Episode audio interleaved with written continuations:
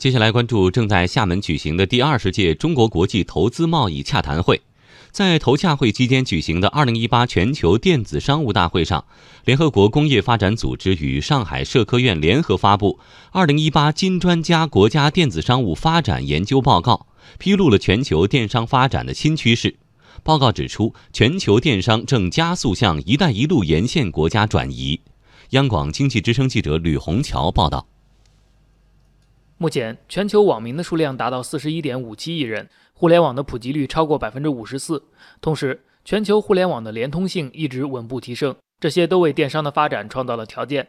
二零一八年，全球电商发展呈现出一些新趋势。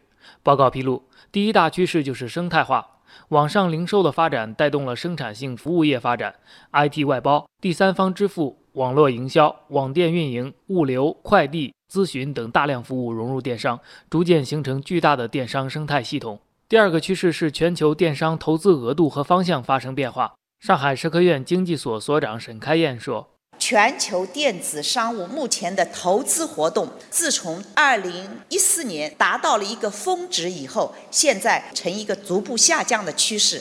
同时，我们还发现。”全球电子商务，它将逐渐向新兴的一些区域市场转移，特别是向金砖国家以及“一带一路”沿线国家在做转移。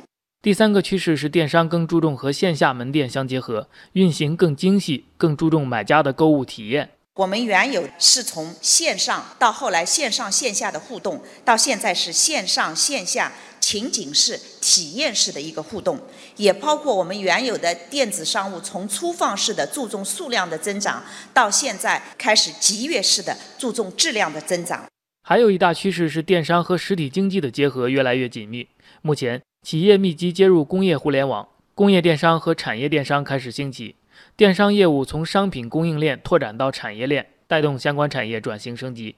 从各国电商产业规模来看。美国、日本和中国在市场占据领先地位，尤其是中国。全球十大电商平台中，中国就有四家。工信部信息中心总工程师童晓明说：“二零一七年，中国电子商务交易总额达到了二十九点二万亿，同比增长百分之十一点七。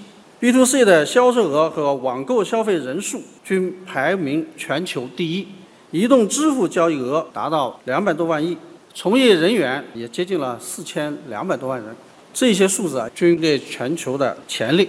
中国航天系统科学与工程研究院院长薛慧峰指出，当前全球电商发展也面临一些困境，比如电商业态环境变得更为复杂，竞争更残酷。